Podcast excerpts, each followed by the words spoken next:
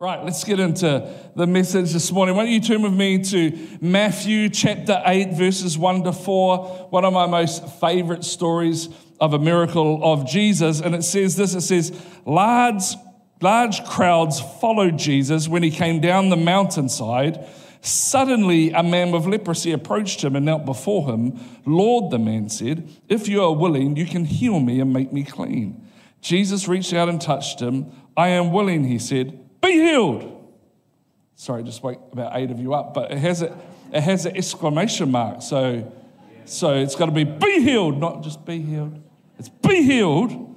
And instantly the leprosy disappeared. And Jesus said to him, Do not tell anybody about this. Instead, go to the priest and let him examine you. Take along the offering required in the law of Moses for those who have been healed of leprosy. This will be a public testimony that you have been cleansed. This man approaches him, he needs healing, and Jesus just says to him, Be healed! And he was healed.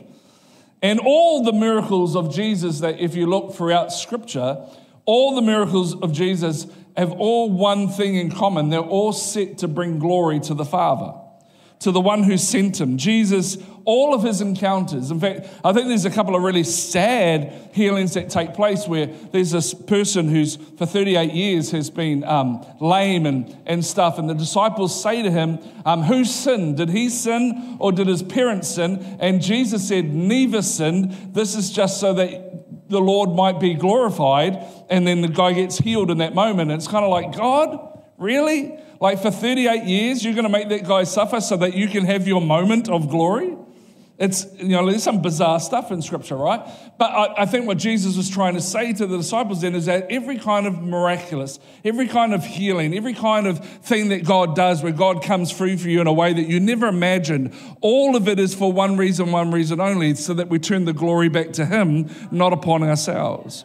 And so Jesus just went about. He had encounters over and over and over and over again with people where, where just the miraculous and stuff took place. In fact, the Apostle John says in one of his books that if they wrote down all the things that Jesus did and all the incredible things that he, he accomplished, there wouldn't be enough room to contain all the books that would be written in. And so what we get here is, is in the Bible is we just get we just get glimpses of what Jesus did. This is not all of what he did. We just get a glimpse from time to time of what Jesus did. And the glimpse we get is usually of him just going about his day-to-day routine, just walking along and boom, miracles happen. It was just a normal part of his normal life. And that's why I'm always wary of people that go around saying that they have this gift of miracles on their life when they're being super weird rather than supernatural. Jesus didn't make a show of himself. And in fact, in this case here, he says, Don't tell anyone what I just did. Jesus didn't make a show of himself, Jesus made a show of God. Are you hearing me?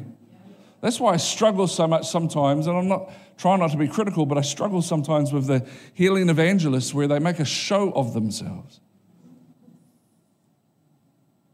Sorry, side note. Jesus didn't have a tent revival meeting or go around handing out flyers, inviting people to the temple. Jesus just went about his normal daily life, and miracles are happening because he is there. He is present he is Emmanuel, He is God with us. And Jesus just dwelled in a human body to interact with us and show us up close how much He loves us, how much He cares for us, and how much He is concerned for us. And in the story that we just read, Jesus has actually just finished preaching the famous sermon, the Sermon of the Mount. And, and, and that message that Jesus had just preached is it's a weird message. I, I know you probably don't think it's a weird message, but, but if you read it, uh, I think it's chapter uh, 5, 6, and 7 of Matthew, it, it's one continuous message. Like there's, there's no pauses with him, right? And, and, and the thing that makes it so weird is that he goes from talking about your attitudes to talking about anger to talking about adultery to talking about vows to talking about revenge to talking about how we're salt and light, talking about judgment, talking about loving your enemies, talking about prayer and fasting, giving, prayer. It just, it's all these random topics that he just throws all together and goes, Here, have this.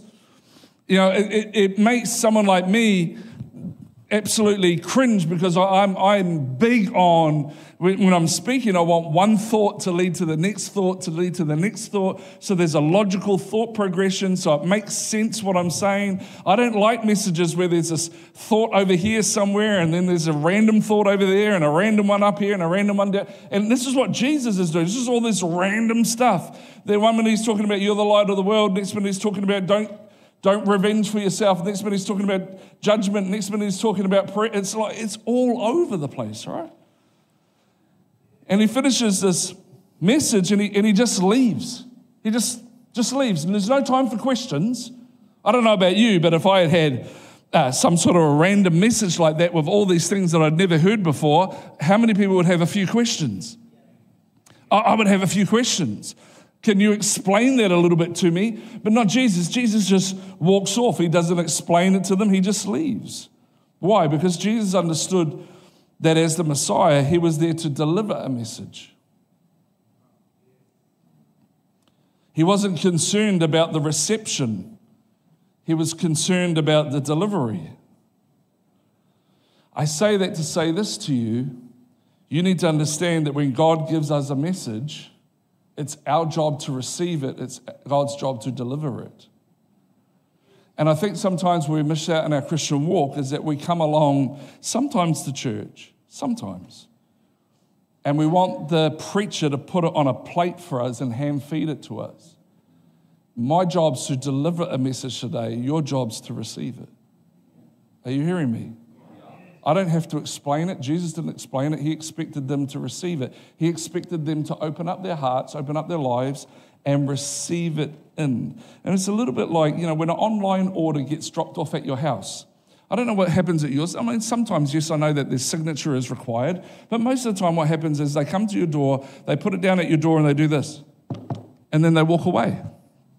Right? They walk away. And if you're down the other end of the house, you don't even hear the knock on the door. You don't even know that the gift, that, that, that what you ordered online from Amazon has turned up until you open the door and you nearly stand on it because they put it right at the door. They don't put it to the side, they put it right at the door so that if you're not walk, looking, you can stand on and crush that thing you just spent money on. It's awesome.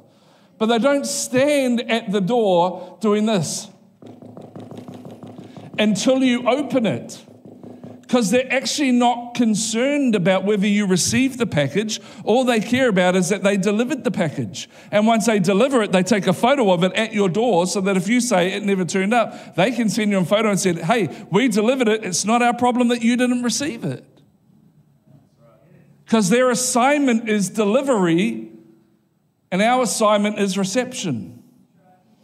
And I want to say to you today is that Jesus is delivering messages all the time to us, and it's up to us to receive them. God, Jesus doesn't explain this sermon to them. He doesn't explain what it all means to them. In fact, sometimes when the disciples said to us, Can you explain that to me? He says this to them How long must I put up with you? He doesn't go, oh, okay, guys, just sit down. Let's, let's break this down for you. there's, there's, a, there's an assumption from Jesus that we are following him close enough and we are pursuing him enough that we go and find out for ourselves what that message just meant, that we receive it. And I want to encourage you this morning, even through this series, make sure that you're, you've got your reception mode on. He delivered the message and then he moved on, and this large crowd just started going with him. Everywhere he went, this large crowd went with him.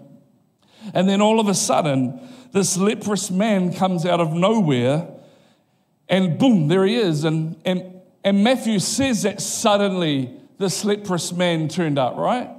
And you might think, well, how is that sudden? Because you have to understand that back in, back in Jesus' day, leprous people weren't allowed to be anywhere near anyone else that wasn't leprous. In fact, they had to walk around whenever they were going somewhere. By law, they had to walk around and they had to say, unclean, unclean. Everywhere they went, they had to yell that out at the top of their lungs unclean, unclean. I know some of you have teenage sons and you feel like yelling out, unclean, unclean. But they're not unclean like this unclean. He had to yell out, unclean because he had to let them know to stay far away from him because he had leprosy and, and leprosy was highly contagious and highly infectious. And so everywhere he went, it would be unclean, unclean. And as people heard that from afar off, people would run in all sorts of directions because they would give him the wild, widest berth that they could ever give him. If you've ever sat beside somebody on a bus or a plane that just doesn't seem to know how to use deodorant, if you had a choice, you would sit as far away from them as possible. This is what happens with the leprous man. He was so for him to suddenly appear when he had to say unclean because he had to warn people from afar off that he was coming here to warn people. I may look good from a long way off, but the closer you get to me, I'm not that good. I know we're talking about a physical infirmity today, but if I can be honest with you just for a minute, I think there's a little bit of leper in all of us. Don't all look at me, I'm not the only one. I got a little bit of leprosy in me. You got a little bit of leprosy in it. All of us have got a little bit of leprosy in us. You see, in the Bible, leprosy represents sin. And leprosy was a, was a thing that happened below the surface of the skin. It's wildly infectious and contagious. And the only way that you can deal with leprosy is to burn it. It's to burn it, it's the only way to get rid of it. And friend, that was a state of yours and my souls before we had an encounter with Jesus. And this is why God puts us through refining fire, because the only way to get rid of the leper on the inside of us is for Him to burn it up for us. Are you with me? You see, a loving Jesus decides to get close enough to the man that should have been far away from him. And so when, when Matthew says suddenly he turns up, it's because he should never have been there suddenly. They should have heard him coming from a mile away. They, they should have heard him coming from by law, protocols, everything else. This man was doing the wrong thing. He just suddenly turned up. Can you imagine the response of the people when they turn around and see that this leprous man is all of a sudden in their facility? All of a sudden, they're like, "Huh." Ah, you're not allowed to be here. You shouldn't be here. Why weren't you saying unclean, unclean? Why weren't you warning us? Why did you do this? You shouldn't be here. But this man, he, he, he covers up and he heads straight for Jesus. He doesn't, he doesn't declare that he's coming. He came unannounced, and all of a sudden they have this leprous man right smack in the middle of them. And, and I don't know about you, but I, I'd be freaking out if I'm honest with you. If you've been told your whole entire life that if you even get within close proximity to a leprous man, you're in trouble, I, I would be a little bit freaking out right now. The thing is, is, is, all the disciples are probably freaking out, but they're trying to be cool. On the inside, they're like, run! Well, on the outside, it's like, oh, we're just, just going to see what Jesus does because, you know, we're his disciples. You guys can run, but we're going to hang tough here. But on the inside, they wanted to run away with everybody else, and you and I would be the same. This is not supposed to happen. The, the leprous man broke the boundaries, the protocols, the law, and came straight up to Jesus. And this is what he says to him Hey, I know you can heal me if you want to. I don't know about you, but I probably would have approached it slightly differently. I probably would have thrown myself at his feet and said, I have leprosy. You're my only hope. If you don't do this, uh, uh, uh it's the end of me, and, and I'm already probably going to be uh, whipped or beaten or, or cast out of the city. I'm already, I'm already breaking the law. And if, and if you don't do something for me right now, I'm in the biggest amount of trouble. Like, you're my only hope. This is, you have all I've got left. You're, that's, not, that's not what he did. He just walks up to him all of a sudden and pleads and goes, Hey, I know you can heal me if you want to. Doesn't he think it's weird? I would have thrown myself at his feet, cried out for mercy.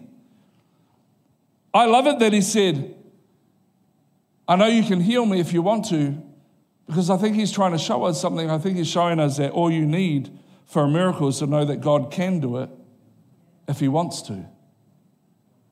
All you need for a miracle is to know that God can do it if he wants to. And, and Jesus' response is I am willing. I am willing. There's another time where God said that I am before he said something else, and it was when Moses said, who do I say has sent me to deliver the people out of Egypt? Egypt is a symbol of the world into the promised land. In other words, who shall I say is sending me to bring people from the kingdom of darkness into the kingdom of his glorious Son? And, and God responded to him, I am has sent you. So Jesus wasn't just saying, I am willing, as in, I want to heal you. He's saying, I am.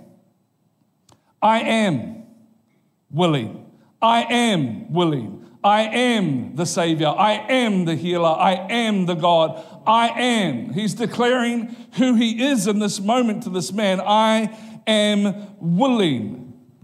I am willing is here. Jesus says, I am. And when God says, I am, He's telling you who He is. He's explaining who He is. I am, and you're created in the image of God. And whenever you turn around and say, I am useless, or I am hopeless, or I am not good enough for God, you're using his name in vain because I am is his name. And you should be saying, I am created in the image of God. I am wonderfully and marvelously made. I am a son and daughter of the Most High God. I am seated with him in heavenly places. We have to be careful how we use his name. But he's saying, I am willing. I am willing to heal. I am willing to save. I am willing to deliver. I am willing to provide. He is willing to restore. God is willing. And Jesus matches this guy's ability to break all the rules and break all the protocols and break all the boundaries and break all the laws by breaking them himself by touching him. You're not allowed to touch lepers, it's against the law. You, you, you, that's, that's, you can imagine some of the disciples, Jesus, that's, that's, it's not how it's done. It's not how we do things around here. We don't do things like that. That's how you get infected.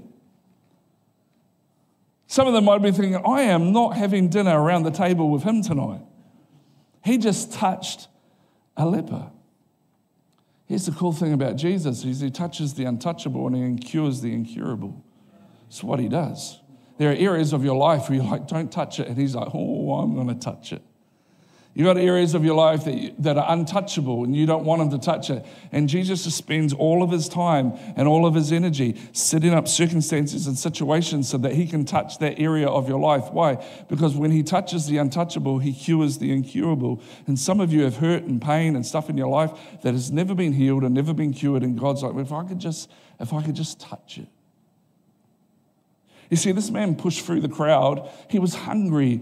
He was hungry for God to do something. He pushed through. He, he, he put his life at risk. He was that hungry to have an encounter with God that he pushed through all the barriers, all the problems, all the boundaries. He pushed through all the rules, all the laws, put his life at risk just so that he could receive this miracle that he so desperately needed.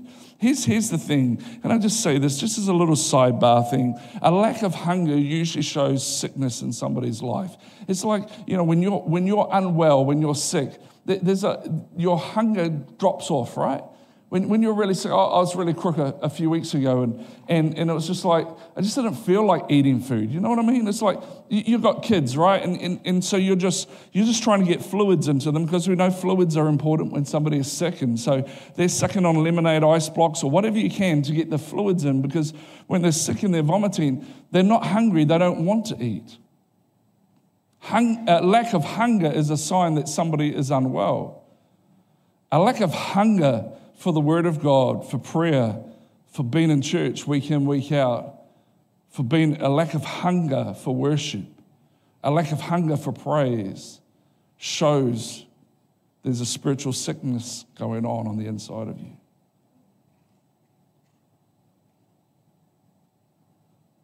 Hunger is healthy in the kingdom.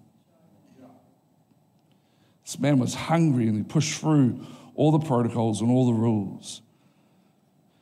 Jesus touches the leper and he just says two words Be healed! I go, so because it's exclamation mark, remember? Be healed! And those two words take care of the man's lifelong problem.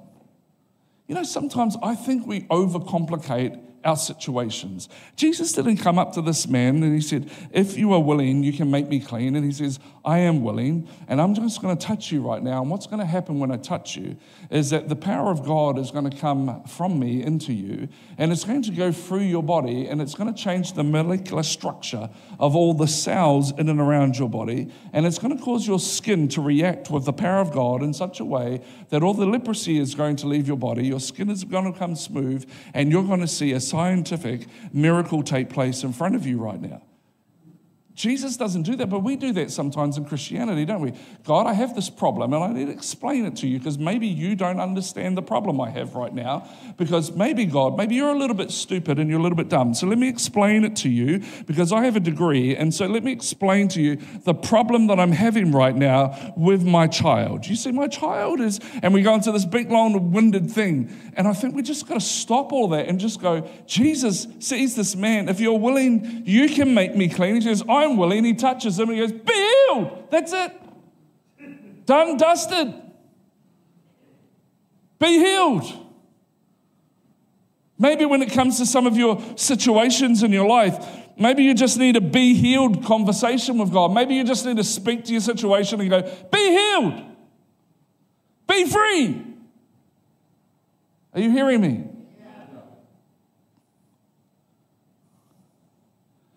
When Jesus gives a command, he does not need to follow it up with an explanation.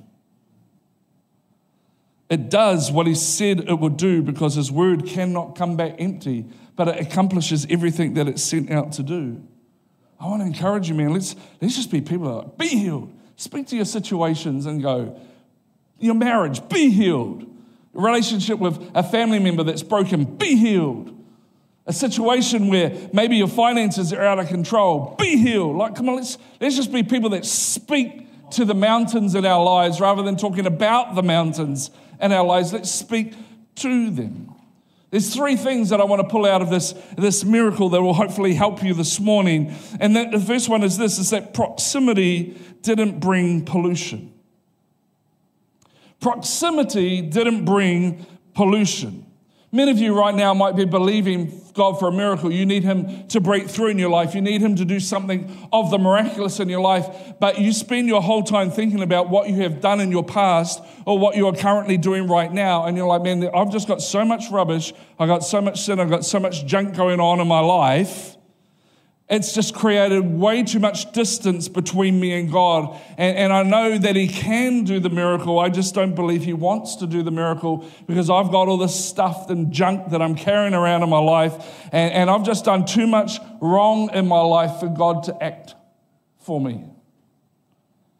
We don't understand that the Bible says this that if you will draw near to God, He will draw near to you. That, that God invites us to draw near to Him and in drawing near to him, he will draw near to us. You need to understand something when the enemy comes to you and tells you you've got too much stuff or too much junk or too much stuff that you need to deal with, and how can God act when you've got all this sin and stuff going on in your life? You need to understand something. God is not intimidated or afraid of you and your state.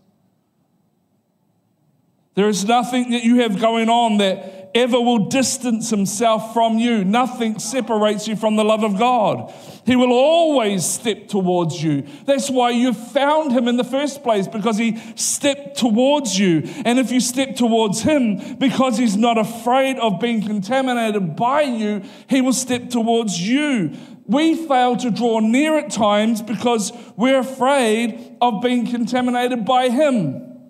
If we're honest, Sometimes we use our contamination as an excuse as to why God can't move or why God can't do this or why God can't act. But in reality, we're afraid if we get too close to Him that He will contaminate us and we'll have to change the way that we're living. And so we use sin as an excuse as to why God can't act and why I can't do this and why I can't do that for God, when in reality, our, we're just using it as an excuse because we're afraid that if we get too close to Him, He will infect us and then our whole entire life will have to change. And maybe that relationship I have, I might have to break off. Or maybe what I do with my money will have to change. Or maybe what I do with my Sundays will have to change. Sorry, was that a bit harsh?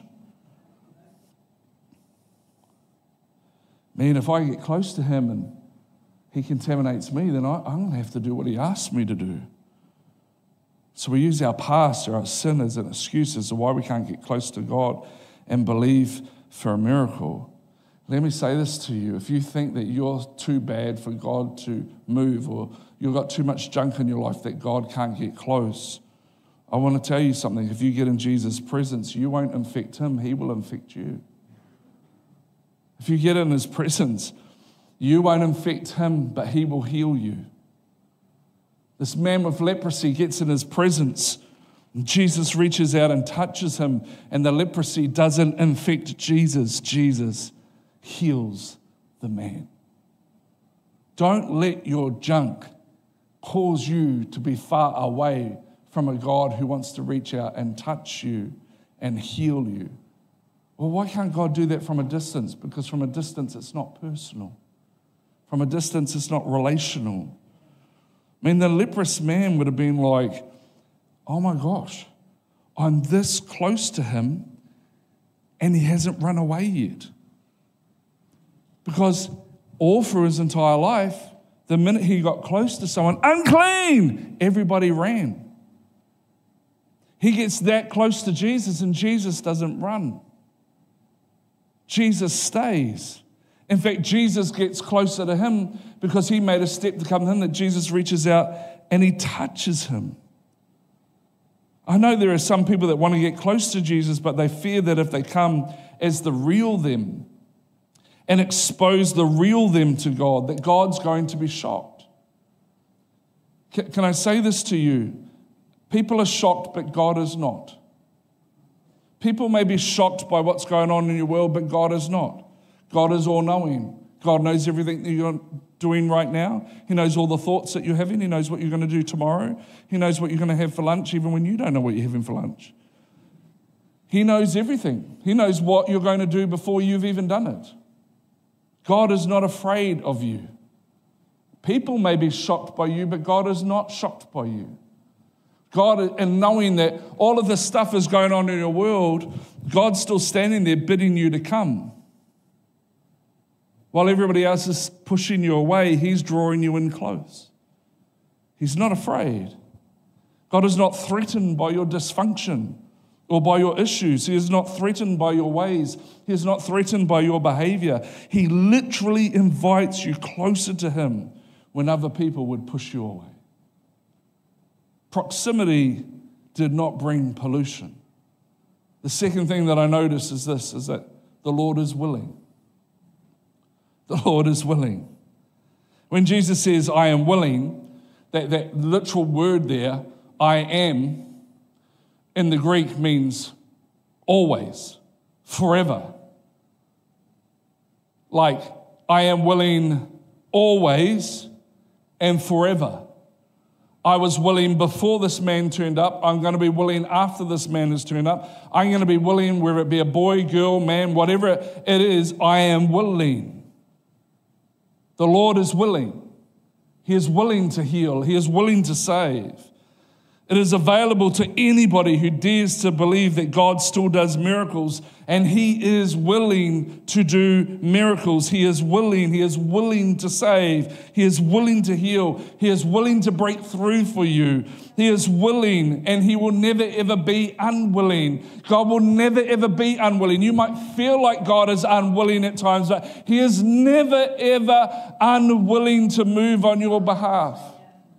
You know, when I, when I wrote this point down this week, I was just like, well, I'm not sure I 100% agree, if I'm honest with you. Because when I was younger, I used to go up on altar calls every single Sunday to pray for healing for my eyes. Because when you're, when you're young and you go to primary school and you wear glasses, how many people know kids aren't that nice? Yeah? People worry about adults. Kids are, you know, I think I've been called everything under the sun. Like the, the classic one, of course, is Four Eyes, because um, that's original. Um, like that's that's really cool. That's only been around for about 20 generations. They need to come up with some new material. Uh, goggle eyes, um, blind man. Uh, you know, especially when um, that program Cops came out on TV, and, and some of some of my friends would sing "Blind Man, Blind Man, what you gonna do?" what you're going to do in the cup. So, you know, all these, all these sorts of crazy things. And when I, when they'd ask like what was what was wrong with my eyes, I'd say, "Oh, not, without glasses, everything looks tall and skinny." And so then they were like, "I'll oh, take your glasses off then," and um, yeah, it's just so, so. And then my dad would say things like, "Sticks and stones will break your bones, but words will never hurt you." Lie, you, you recover from sticks and stones. Wounds from words take forever, right? So, anyway, I don't want to dwell on, on that. But I used to go forward every Sunday for healing for my eyes. And I did that from about six years of age till about nine years of age, every Sunday.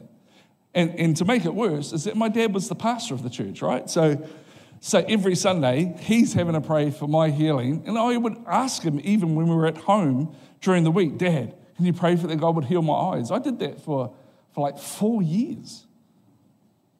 And then I stopped because I'm like, well, obviously God doesn't want to heal. And so therefore, I'll just give this a break. And I won't lie to you, this week, as I wrote down, I am willing, I had not thought about that time in my life Never. And then all of a sudden, as I wrote down, the Lord is willing, I had a flashback of me in my room going, Well, obviously, God, you don't want to heal my eyes. That's fine. I'll move on with my life. And I heard crystal clear the Holy Spirit say to me, um, I am willing. You just don't know how to receive it. Now, I don't know the answer to that. How do I receive it? But I've made a decision that I'm actually going to start up again believing for it. And if it happens, it happens. If it doesn't, it doesn't. Because this man came up and said, You can heal me if you want to. And so my job is to pray and believe for healing. It's not my job to do the healing. Are you hearing me?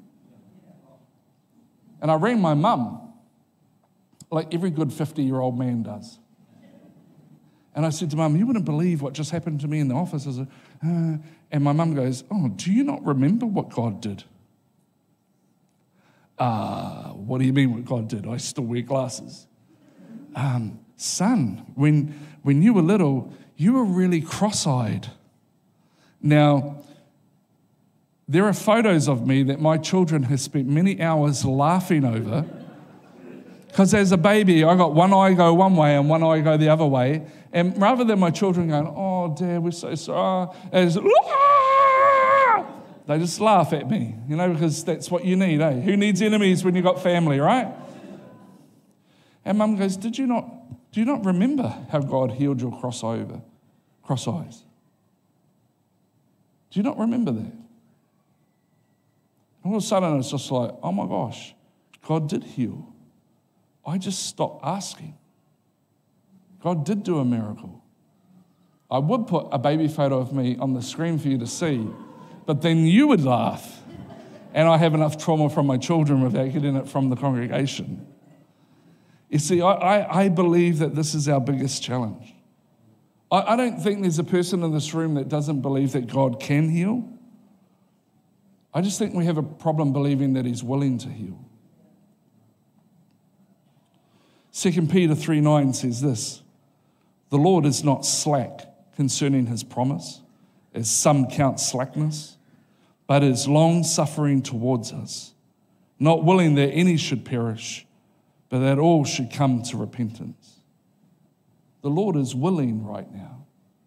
He is not slack concerning his promise. He has never stopped being willing to do miracles for his people. And we've got to believe and be long suffering with him and believing that He can do it. If I can get Maddie to jump on the keys, it would be cool. And the last thing I want to say to you today, and it's kind of a long point. Are you ready for this one? It's kind of hard to keep miracles to yourself. It's kind of hard to keep miracles to yourself. In verse 4, Jesus says to him, Don't tell anyone about this. Instead, go and to the priests and let him examine you. Take along the offering required of the law of Moses for those who have been healed of leprosy. This will be a public testimony that you have been cleansed. One of the things that we don't realize here because we probably don't study the Mosaic law recently.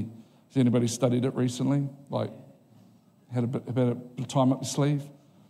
But I decided to have a look at what, what they had to do under Mosaic law when they've been healed from leper, from leprosy. Um, and, and they had to go and present uh, a, a, lamb has to be killed, then the guts of the lamb has to be waved over their head like an offering, and then there's a turtle dove that has to be killed, and another dove that has to be released, and, and then there's putting blood on your right earlobe and your right thumb and your right toe, and then there's then you've got to put oil on, and then there's something else. It's like a, it's like a massive long process, right? And it's just like, oh my gosh, what a big long-winded process. But the thing is, is this is that is that a Mosaic law, what the rabbis taught, so the pastors, the teachers, the professors of the day of religion, what they taught is that a sign of the Messiah would be the healing of leprosy. So when Jesus tells them, go and present yourself to the priests, because this will be a public testimony, Jesus is announcing himself as Messiah. It's pretty cool, eh? But I don't know about you, man. I mean, this guy's been a leper for a long time, right? For a long, long time. Jesus has healed him, and Jesus says to him, Don't tell anyone. Leprous man is like, Anyone? Anyone. And I could, I could imagine somebody like, hey, Jesus, I, like I, I know you're holy, I know you're Lord, and I know you're Savior, but this is going to be really hard. it's going to be really hard not to tell everyone. I mean, I know it's the right thing under the Mosaic law to do it this way, but but not tell anyone, it's, it's going to be really hard. It's going to be really difficult. And we know that in Matthew 4 that that was the instruction was not to tell anyone about this, but if you've been reading the Bible enough, you'll know that same stories can be in different gospels, and the different gospels can present a different perspective, right? And so this same story is also in the book of Mark. And Mark presents a little bit of a different perspective in Mark chapter 1, verse 45, where it says, But the man went and spread the word, proclaiming to everyone what had happened. As a result, large crowds soon surrounded Jesus, and he couldn't publicly enter a town anywhere. He had to stay out in a secluded place, but people from everywhere kept coming to him. Jesus tells him, Don't tell anyone. He nods in the Savior's face and then goes and tells everybody. He just completely says, Yes, Lord, and then disobeys. And the cool thing is, he disobeys Jesus, and Jesus doesn't smack him for it. Jesus doesn't punish him for it. Jesus doesn't rebuke him for it. He doesn't pull him to one side and go, hey, bro, thanks so much. Now I can't even go to the supermarket with a whole lot of people around me. I used to enjoy sitting down on King Street, having a coffee and drinking my Bible. Now I can't even have a coffee anymore because of you, as you told everyone what did I tell you? Told you, don't tell anyone. You've ruined my life. You know what I think this one little point shows us? Is this you're not supposed to keep miracles to yourself. You're not supposed to keep miracles to yourself. You're not supposed to keep miracles to yourself. You're not supposed to keep testimonies to yourself. There are miracles in this room that'll preach better for Jesus than anything I could ever preach from this pulpit. You're not meant to keep miracles to yourself. You're not meant to consume it upon yourself. I mean, I understood why Jesus asked him to do what Jesus asked him to do, but I understood why the man couldn't help but go and tell everyone because I don't know about you, but when somebody has saved you, when somebody has delivered you, when somebody has removed all the sin from your life that could send you to the pit of hell, but instead it's sending you to the kingdom of heaven, I don't know about you, but you just can't keep that to yourself. Miracles aren't meant to be kept for ourselves. And there are miracles in this room that will preach better than I will ever preach, and you can't keep it to yourself. It has to be shared. Don't let the stuff going on in your life, don't let that create a gap between you and God. Don't, don't believe for one second that God can't do the miraculous in your life because of the stuff that you've got going on. No, no, no, no. You draw near to Him, He'll draw near to you. Let Him touch the untouchable areas of your life, let Him cure the incurable areas of your life, and then let you be someone who goes and spreads the word of the miracle that Jesus has done. Why? So that others can experience the miracles too. I'm sure with this man with leprosy, the word spread. I'm sure it was motivation for the woman with the issue of blood who pushed through the crowd and touched the hem of his garment. I'm sure it was motivation for blind man Bartimaeus when he heard that Jesus was passing by, because I'm sure they heard about the leprous man who suddenly turned up in front of Jesus and said, You can heal me if you're willing. And Jesus' response is, I am a willing God. And so so blind Bartimaeus and the woman of the issue of blood and everybody else was, He's a willing God to heal, to save, to deliver. He's willing because He spread the word and word travels. And even though biblically we're not meant to gossip, there's good gossip. It's called the miraculous testimonies of what God has done in your life. You can share that till the cows come home, and God will never be upset with you. But you've got to draw close. Let Him touch the untouchable. Let Him cure the incurable. Let Him, let Him touch those areas in your life.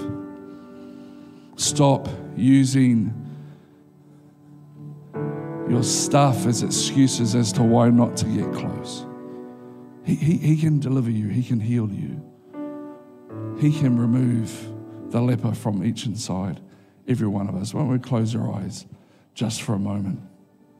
Get the singers and on the stage would be cool.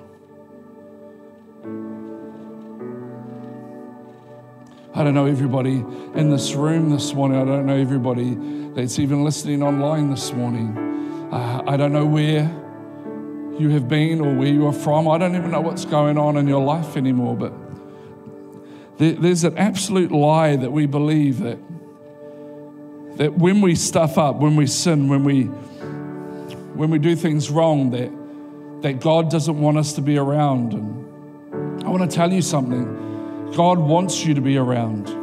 The Bible says this where sin abounds, the grace of God abounds all the more. God wants you to be around. That's why He came.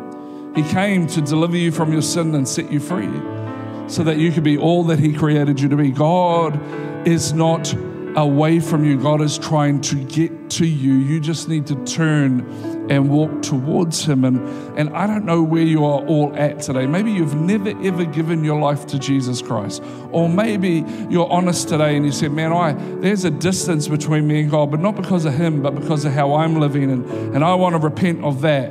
And I want to get back into close proximity with God. I, I want Him to reach out and touch the areas of my life that need touching. If you're here this morning and you're like, Man, I really need Jesus as my Savior. Um, maybe it's for the first time, or maybe you know that you're just not really been walking with Him the way that you should, and you're like, man, I want to, I want to get back close again. I want to get back into proximity to Him. If you're here this morning, I'm going to ask you very shortly just to lift up your hand, and when I see it, I ask you to put it down, and that's all we're going to do. And then we're just going to pray from you from here. We're not going to pull you out of the crowd, not going to embarrass you in any way. I would ask that you'd fill out the Live Connected card in the seat pocket in front of you, so that we can reach out and help you on your journey. But if you're here today and you're never given your life to Christ, or you know, I've been away and I need to come back. And Craig, would you pray for me that I would have I would be able to turn around and get back in the direction and walk towards Him as He reaches out and touches me. If you're here today and you want to give your life to Christ or you want to return back to Him, why don't you lift up your hand right now in this place? And when I see it, I ask you to put it down. Is there anybody like that? We just went, oh, yep, thank you, thank you. Is there anybody else? You can put your hand down now. Is there anybody else? Awesome, awesome. Anybody else today? Awesome. Why don't we all stand to our feet? I'm going to pray for those six people that lifted their hands today. Come on, everyone, stand up.